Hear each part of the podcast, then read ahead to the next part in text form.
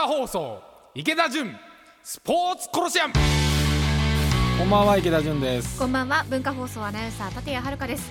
去年の7月1日月曜日にスタートしたこの番組今夜から2年目に入りました。すごいですね。あっという間ですね。おはいおめでとうございます。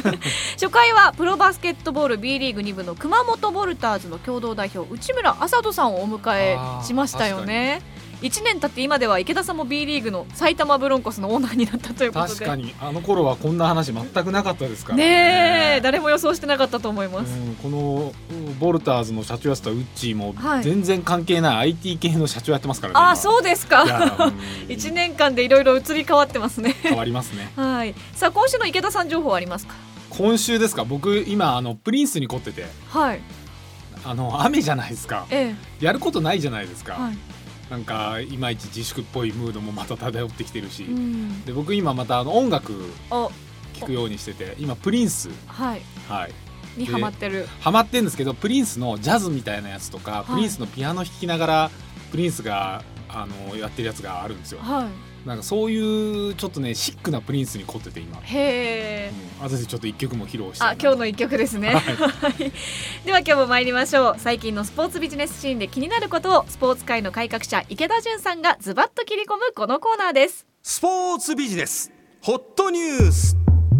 サッカー J1 再開。ヴィッセル神戸は無観客試合の10万円のチケット完売ヴィッセル神戸は4日のサンフレッチェ広島戦で無観客試合ながら販売した10万円のワンデー VIP デラックスが完売したことを明らかにしました。このチケットは先発メンバーの直筆サイン入り試合球好きな選手の直筆サイン入り2020シーズンレプリカユニフォーム。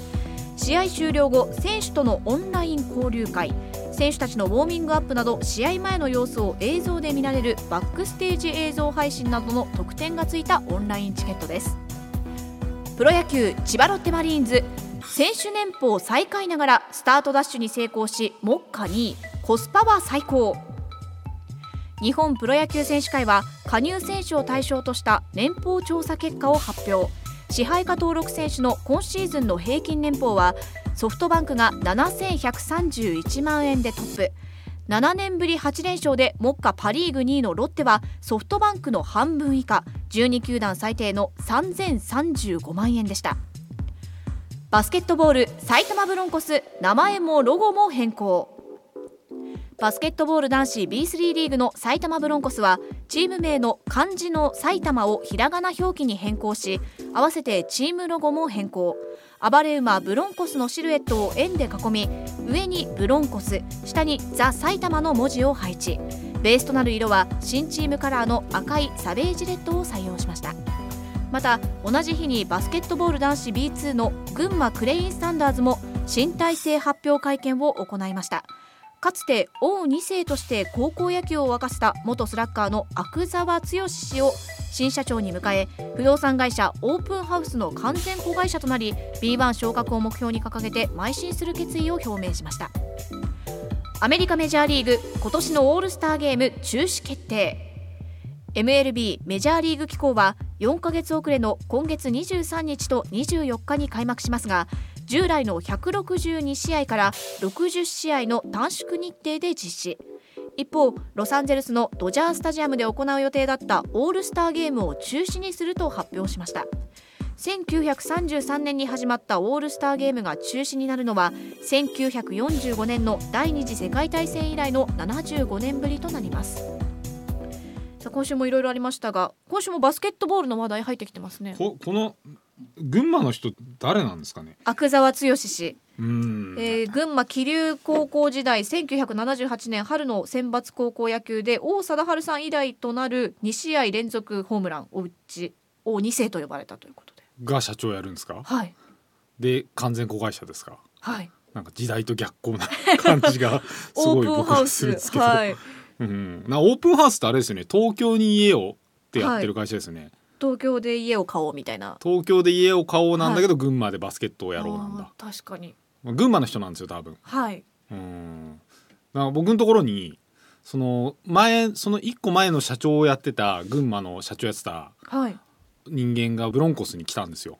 へえ。でまあ多分 NDA もあるから群馬で何やってたか僕は全く聞いてないし何やってたか知らないんですけど、はい。多分もう群馬全部作った人間なんでしょうね。うん。でそれが変わってオープンハウスになってそのなんとかっていう人が社長になって、はいでバスケットって若い人が見るスポーツなんですけどまた年配の人が社長になって、うんでなんか僕の中ではすごく逆行してるなっていう印象がはいあったんですけど、まあその辺詳しいことはあんまりこう放送でやると。あのー、よくないかもしれないんで ポッドキャストポッドキャストでやりますか。後ろに回しますか？いやそれより何よりあれあれですよね。あの、はい。平均年俸がはい。すごいですよね。ソフトバンク7000万円ですよ。7131万円支配下のはい。60人70人はい。の平均年俸ですよ。平均ですもんね。平均ですよ。70×7749 で50億円ですよ。はい。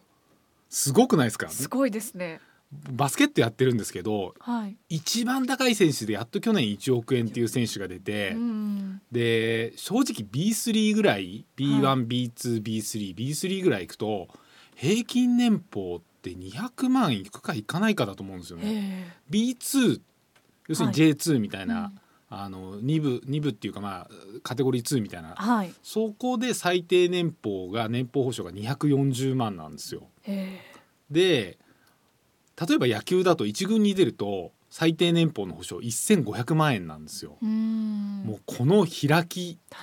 で今年この50億円を無観客でうん。どうにかして、まあ払いきれないでしょうけどはい。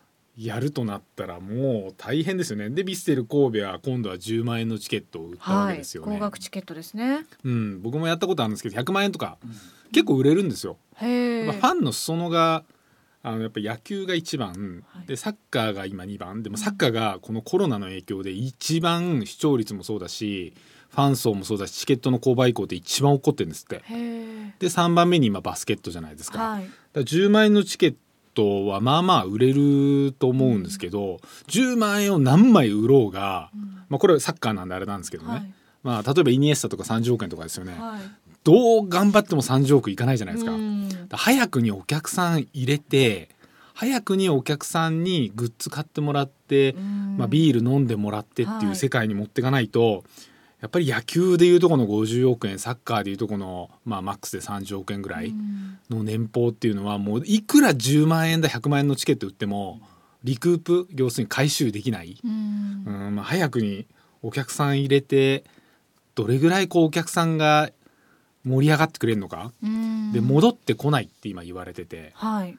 で、まあ、コロナで経済的な環境も厳しいじゃないですか。うん。でサッカーがそろそろ入れるのかな？はい。で野球もまあも今うちょっとしたら。ね。うん。はい。けどサッカーが一番お客さんがチケット買って見に行こうっていう意向がどうも出てないんじゃないかって業界の中ではすごい言われてて。そうですか。うんやっぱコロナの影響もありますよね当然、うん。で最初の試合は入るかもしれないですよ、はい。じゃあ2試合目3試合目って続いた時にじゃあ連続して見に行こう、うん。でもまだどれぐらいこうコロナ対策されてるかもわからない。で自分の懐事情お財布も厳しい。っうん。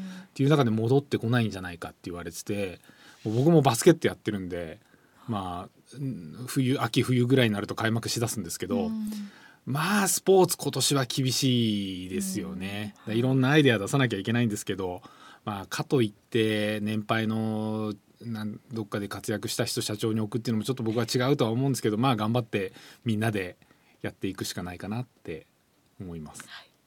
文化放送池田純スポーツコロシアム横浜 d n a ベイスターズ初代社長で一般社団法人埼玉スポーツコミッション会長の池田純さんとお送りしていますがここからはポッドキャストでお聞きの方々にお届けします。今週もスポーツビジネスホットニュースをお伝えしていますが前半でもありました埼玉ブロンコスの名前とロゴが変わったということでえー、アバレウマブロンコスのシルエットを円で囲み上にブロンコス下にザ埼玉という文字が入っているということで。はい、うん、本当は前のまんま引き継ぎたかったんですけどね、はい。緑色だったんですよ。えあの所沢狭山茶お茶の緑色えで作った人がはい。最初の頃僕に言ってて。はい。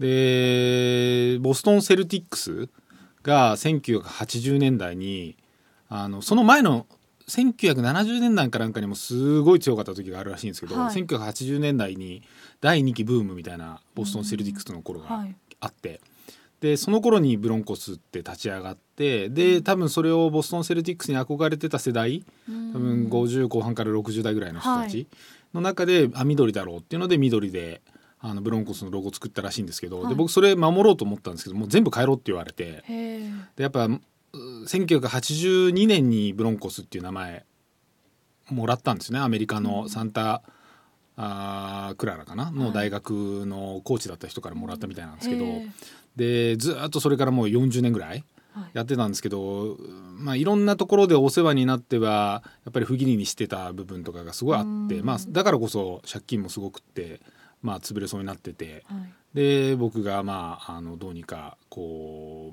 う、まあ、す借金返していったんですけど、で普通企業再建やるとはい。残せって言われるんですよ。うん昔のものを。昔の人とか、はあのまあ借金抱えて経営ダメになった。そそういう経営しょうがない時もあるじゃないですか。うん。うんけど2割ぐらいの人っていうのは、まあ、残す残してやれよとか、うん。昔のものを残せよって言うんですけど、僕初めてで企業再建何件ももう26ぐらいから企業再生やってきてるんで、はい。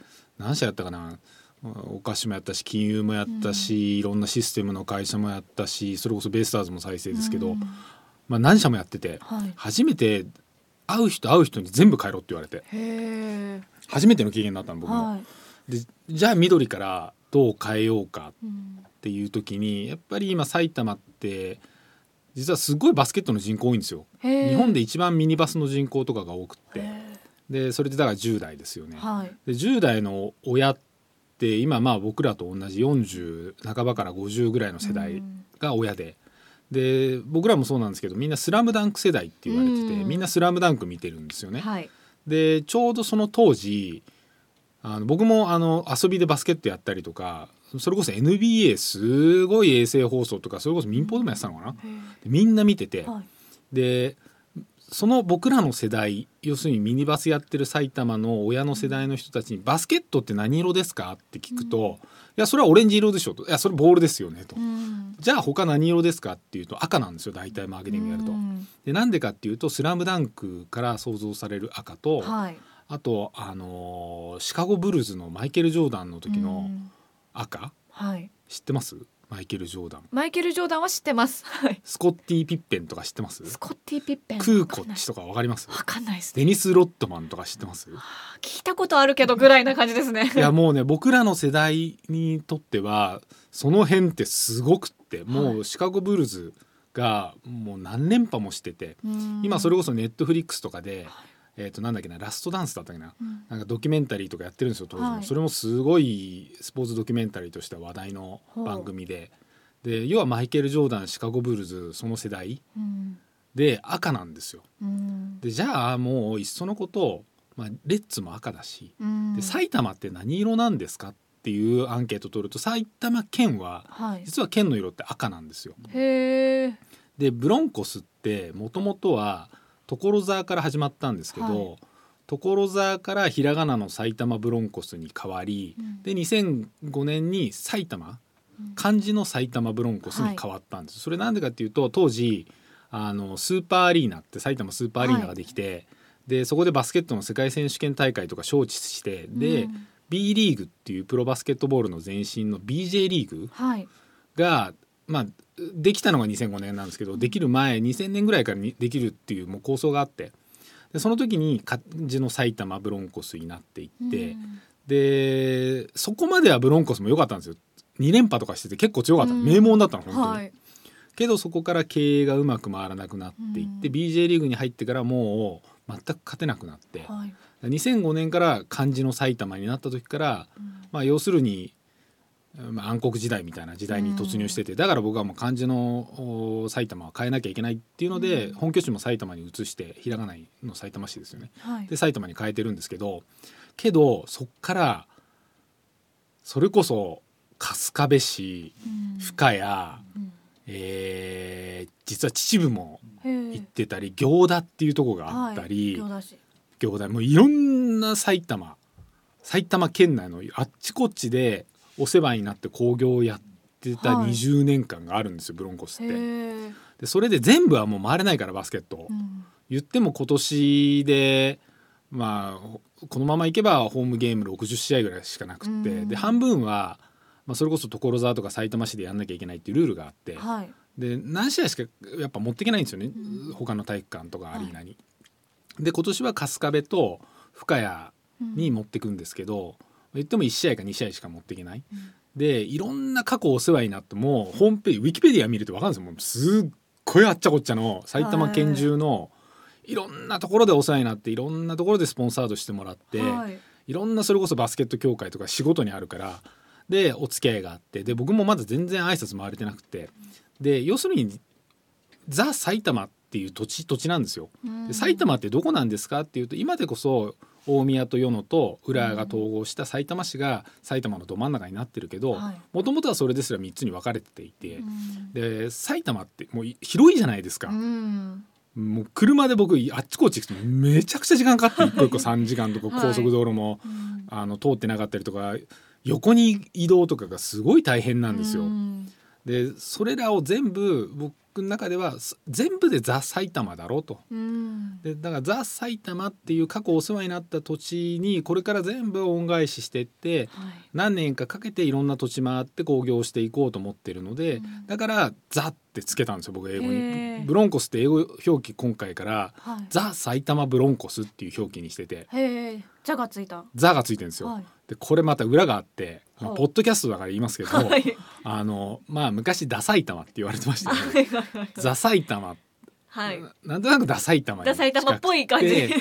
やっぱりこうダ埼玉っていうイメージも僕はあのバスケットとかスポーツが変えていけると思うんですよね。うん。でダ埼玉って言われてたのがブロンコスからザ・埼玉っうん。ていうぐらいなんかちょっとかっこいいものとか面白いものとかが生まれてきだして、でそれと一緒にいろいろ地域の名産品とかそういうものも全国に知られていったり、あのみんなが楽しんでくれる文化とかが生まれたりそれこそお酒とかビールとかね。はい。いろんなものが生まれたり始まったよねって2020年から皮切りに、あのーブロンコスが赤になった時から少しずつなってったよねって20年後30年後に言われたいなと思って「ダ埼玉」っていうのももじって「ザ・埼玉」なんですけど、まあそれで「ザ・埼玉」になってるんですよ。すごい深い意味が込められてたんですね。あの物事って僕スポーツやって思ったんですけど、はい。ベイスターズやった時に一回なんかユニフォーム変えようとしたことがあったんですよ。あの、はい。おそのしイベントのユニフォームみたいなやつですね。はい。はいでこんなんかっこいいんじゃないかって一回やろうと思ったんですけど辻褄がどんどんどんどん合わなくなっていくんですよ。でやっぱりススポーツプロスポーツうん。すっごいよく考えてなんかこうその場しのぎじゃない、うん。何十年も先になった時にうわよく考えてたねっていうものがないと、はい。プロスポーツって僕ベイスターズの時学んでダメで。はい。でそれでもう考えれる限り調べ尽くして歴史も調べて、まあ、考えて今回のブロンコスとかリニューアルしたんですけど、うん。もうそのタイミングで僕7月1日にそれやった時に別にあのあいいんだけどななんというかねやっぱり僕はすごいその群馬のはい。チームのニュースが僕の中ですごい引っかかって。グレイン・サンダーズ B2 うーのんまあ同じバスケット界だから仲間だから一緒に頑張っていきたいんですけど、はい。やっぱりねあの僕バスケットの中入ってみてでササッカーも J リーグで特任理事とかやって見たんですけどやっぱ野球ってすんごい進んでんですよ。うんぱ70年80年の歴史があっていろんはない経験してきてて、例えば何かこうお社長の交代とかオーナーシップの交代とかある時も、やっぱりこういうふうにあるべきだうん例えば選手の契約もそうなんですけど、はいい、ろんなものが積み上がっててナレッジが。で僕バスケットに来て思うんですけどやっぱまだまだすごいその辺って僕は荒いなと思ってて。うん例えばその群馬のチームって多分オーナーシップが変わったのかな。僕あんまりちょっと実は詳しく知らないんですけど、はい。あのーオープンハウスっはい。ていう不動産会社の。なんだっけオッペンオッペンハウスとかなんとか CM やってたはい。会社。で僕高速よく走ると東京に家を買おうってうん。看板がいっぱい出てるんですよ。はい。で野球だったら東京に家を買おうって言ってて群馬のチームやるなんて絶対ないんですよ。うん。確かに違和感はありますね。違和感ある。はい。うん、でやっぱり本来オーナーシップが変わると過去のオーナーシップの人から次のオーナーシップの人にバトンタッチするシーンとか握手して並ぶシーンとか例えば社長が変わるタイミングでも前の功績あった社長とはい。次の功績あった社長とか並んでうん。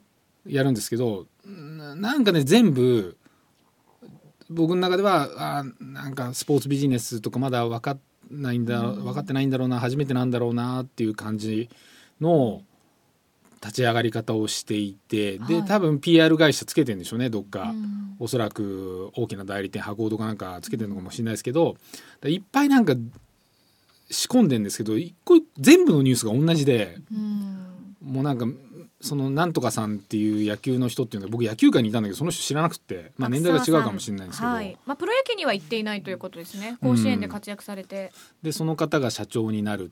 でバスケットってさっきも言ったんですけど、はい。若年層がターゲットのスポーツなんで。うん。そこのやっぱり世代の感覚とか分かってでバスケットの組織って小さいんでうん。言っても10人とか20人30人の組織。野球みたいに100人、200人の組織じゃないからやっぱり社長もプレイヤーになって、うんいろんなアイデア出してやっていかなきゃいけないんですけどうんなんかそういう年配の方がまた社社長になるとうわ親会社の親会社文化のまたこうスポーツの僕は親会社文化のスポーツってすごい反対派なんで。はい。やっぱり親会社が変わると変わっちゃうし、うん。親会社から偉い人がやってきて、はい。親会社の年配のある程度のポジションやった人が最後にあのプロスポーツの会社の社長になる、だから選手とかプロパーの社員から見るとどうせ変わるんでしょあの人って思われてる。う、ん。でやっぱり年代もすごく離れているから一緒に戦いんですかと。うん。でやっぱりプロスポーツの選手からすると例えば野球だったらちゃんとボール投げれんのかとか、うん。あの人ちゃんと走れんのかよとか、い。走れとか勝てって言うけどなんであの腹とかやっぱ見てるわけですよそういうのを。ん。うんなんかねその辺の僕はこうどこまで考えてんのかなってすごく考え尽くしてやってるのかなっていうのにちょっと正直、まあ、違和感を覚えたうん。んですよね。まあ、とはいえ別にあの同じ業界なんで、まあ、いろんなやり方があるとは思うしお金の力でね。まあ、すごくお金持ってればお金の力で補強してお金の力で強くなってってお金の力で優勝するっていうやり方もあるんでしょうけどうーんなんか僕はそういうのとちょっと一線を画してやっていきたいなって、うん。すごく思いましたよね。今週もスポーツビジネスホットニュースをお伝えしました。続いてこちらのコーナーです。スポーツ選手が喜ぶアスリート飯食べることそれはスポーツ選手アスリートにとってトレーニングと同じくらい大切です。また食事は栄養を補給するだけでなく楽しみの一つでもあり緊張をほぐす役割も果たします。スポーツを愛する人たちのとっておきの食事アスリート飯をご紹介していますが今回は池田さんどんなお料理でしょうか？お寿司。お寿司？はい。お寿司。どっかでやりたいなと思ってたんですけど、まああの僕2月ぐらいから会食全部控えてたんですよ。はいで全部家でやってたんですよ。はいで僕寿司大好きでへえ。なんかお肉のイメージが強いですけどね、池田さんって。お肉もそうなんですけど、あのー最近ぎっくり腰やって、はい。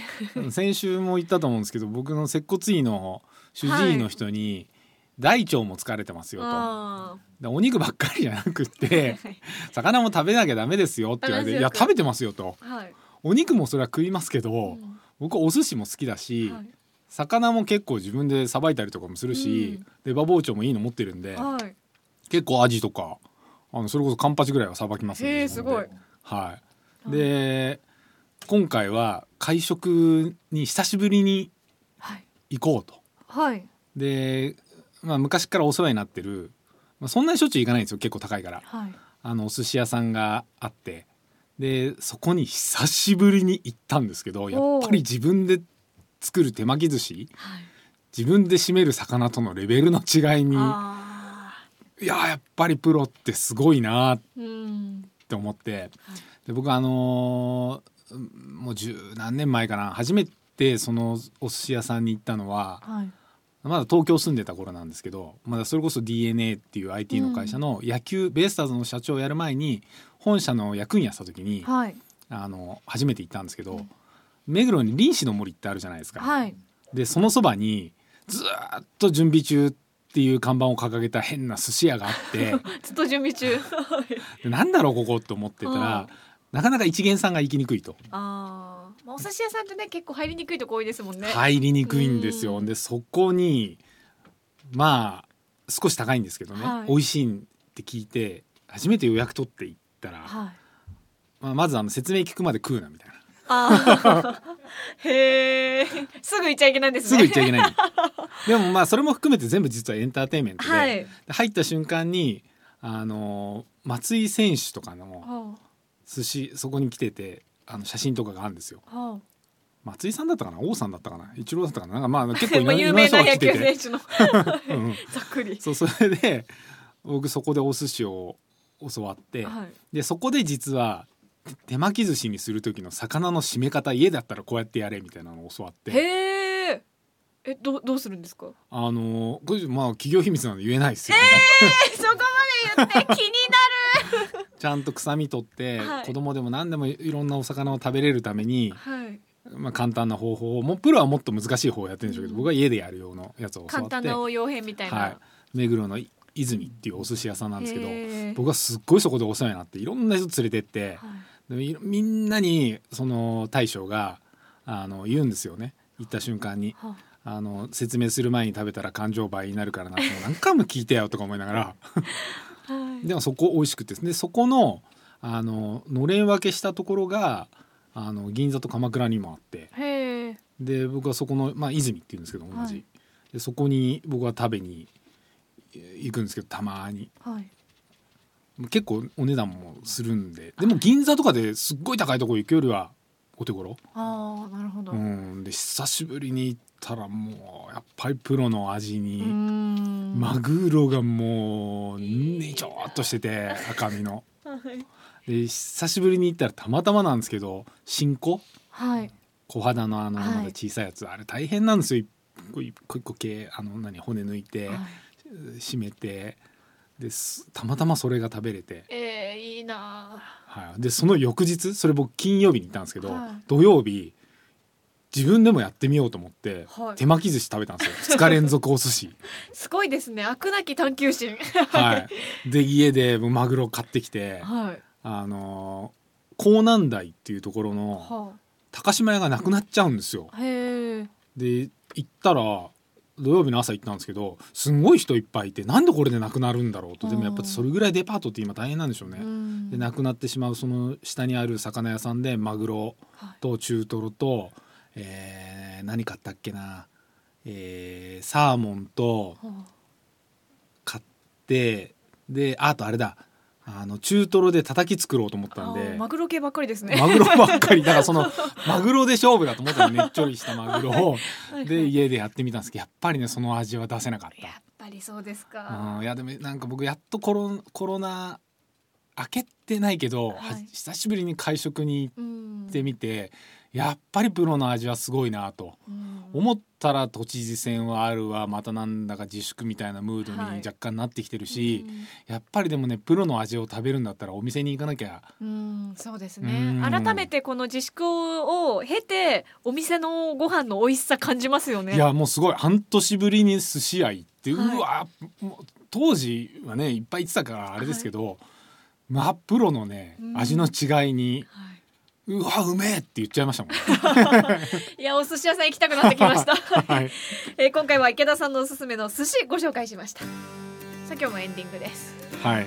寿司ですよ。寿司食べたくなりました。もプロですよプロプロの味。そうですね。うん。もう先週あのサムギョプサル紹介したじゃないですか、はい。食べたくなって家で作りました。僕そうこのコーナーに影響されまくってますよ私。そう翌日に僕もサムギョプサル食べたくなってはい。買いに行ったら、サムギョプサル用の肉っていうのが肉屋に売ってて。はい。でそれが普通の豚肉よりはい。値段が高かったんですよ、はい。400円ぐらいしてグラム。はい。100グラムで普通の豚肉は300円ぐらいだったんですよ、はいなんでこれこんなするんですか？サムギョプサル用に包丁ちゃんと入れて切ってあるからですって言われていやいやそれで100円高いって。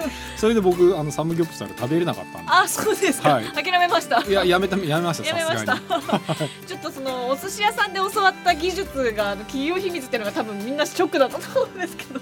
後でこっそり教えてください、はい、教教えていいのか教えたら多分ダメだって言われてえ、そうか。じゃあお店に行ったら教えてくれるかもしれない、ね、ということですね、はい、はい、今日はこの辺りでお時間となりました。ここまでのお相手は池田田と。文化放送アナウンサー立谷遥でした。ではまた次回月曜日の6時45分からの放送で。す